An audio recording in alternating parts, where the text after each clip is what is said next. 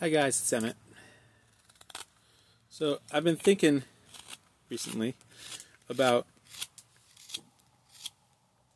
what to do in this circumstance if you have been relying on your craft to make a living and now that's drying up because either because you're not sure when you're going to be able to go to a market to sell or because people are just unwilling to eh, spend that discretionary spending on stuff and you feel like uh, you feel like there's support for your work is drying up.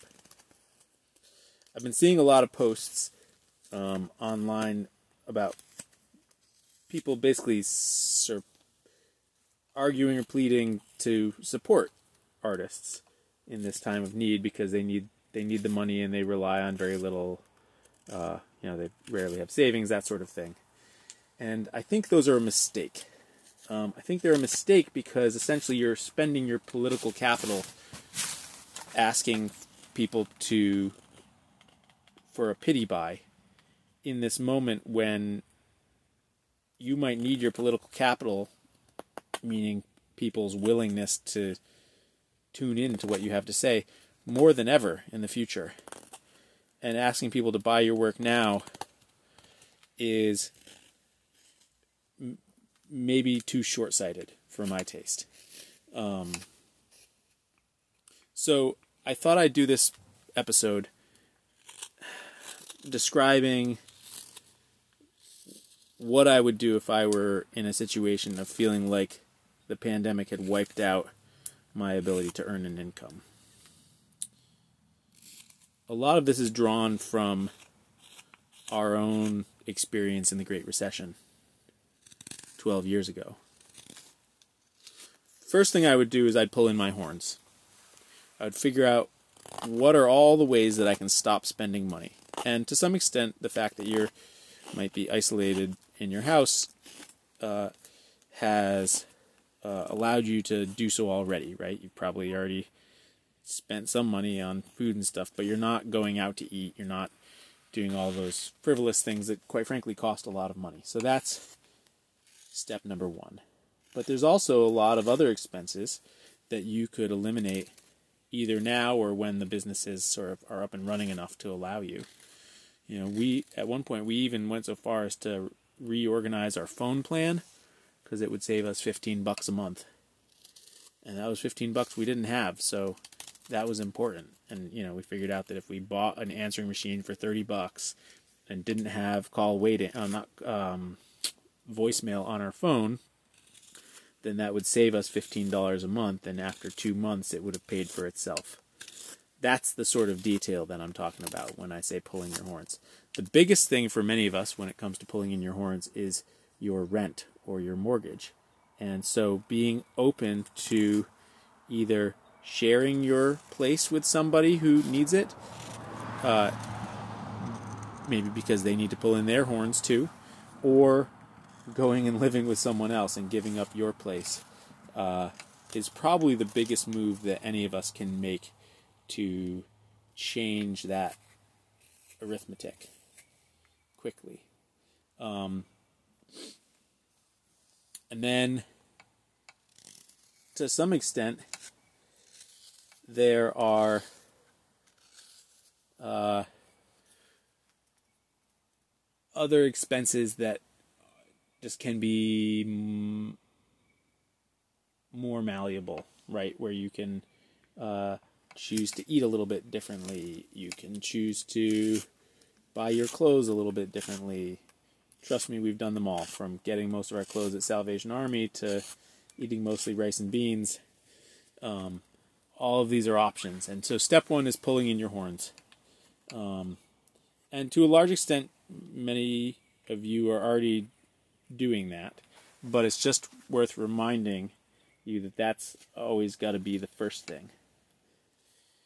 And then, you know, I, I see this moment. Obviously, it's a moment of struggle, but it's also a moment of opportunity to try new stuff.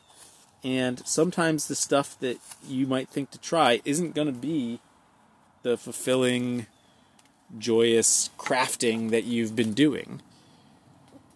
But it's going to help pay the bills. So I think you need to be creative about what are the opportunities existing right now in this environment and what can you bring what resources could you bring to bear to both take advantage of the environment as it is but not advantage in a bad way because I think the other part of that is to think about how you can contribute to the solutions that are going to be needed.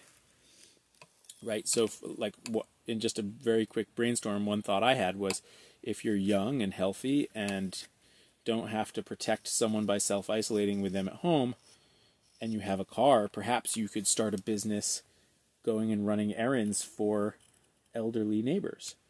Now, if you have the resources to just do this for free, I think that's great too. But I don't think there's anything wrong with saying, look, I need to earn some money. You know, I'm starting this business. And and probably the clever thing to do would be to do it for free and then decide if it seemed like a reasonable thing where you could then go to them after you run a couple, you know, grocery errands for them and and say, "Look, you know, I just want to let you know uh, I'm I'm starting a delivery service for this since this seems like it's going to be a long term thing. If you'd be interested in that, please let me know. Um, I'd be happy to run errands for you, and here's my hourly rate or whatever. And then all of the things I've talked about about price point as a tool to get people in the door, etc., etc., that all comes into play. So you could shoot yourself in the foot right off the bat by quoting some ridiculous price that's, you know, what you wished you were earning but you could also get a business going by earning a little something. Doesn't have to be doesn't have to be huge. Remember, you need those first customers to give your business momentum. They're more valuable to you than just the money in your pocket. Um, so that's one idea I had, right? Another another idea I had was um, I have a friend who reached out on Instagram and said to everybody, in his stories, you know, look, I'm a, I'm a teacher. I speak English and Spanish. If you're struggling with homeschooling your kids, uh, I'd be happy to help free, uh, help you think about um, lesson plans and how to, you know, choose appropriate things for them, how to make sense of what your teachers told you, all that. And I reached out and I said, dude, this could be a real business. Like you could, you could, you could make a real business out of this if you wanted to, right? Like here's the opportunity you help people out for free for a little bit and then you say hey actually i'm starting this thing right so you use this opportunity of doing good both to build a customer base and goodwill and experience at the same time and then you can start leveraging that sometimes quickly sometimes less quickly into something that makes you money and maybe it's not the craft that you always dreamed that you were doing but there are ways that you can be helpful in this scenario helpful to people, generous with what you have to offer. Okay, I'll be in in a second.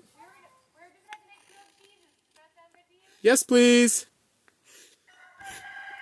Where you can be helpful to other people, generous in this moment, and also recognizing the real needs that people have and meeting them with a business um, where you can leverage what you know, what you are able to do, what you are able to contribute, and come up with a way to make people's lives better. And that's a better use of your political capital than asking people to buy your work simply because you need the money. Thanks for listening. Talk tomorrow.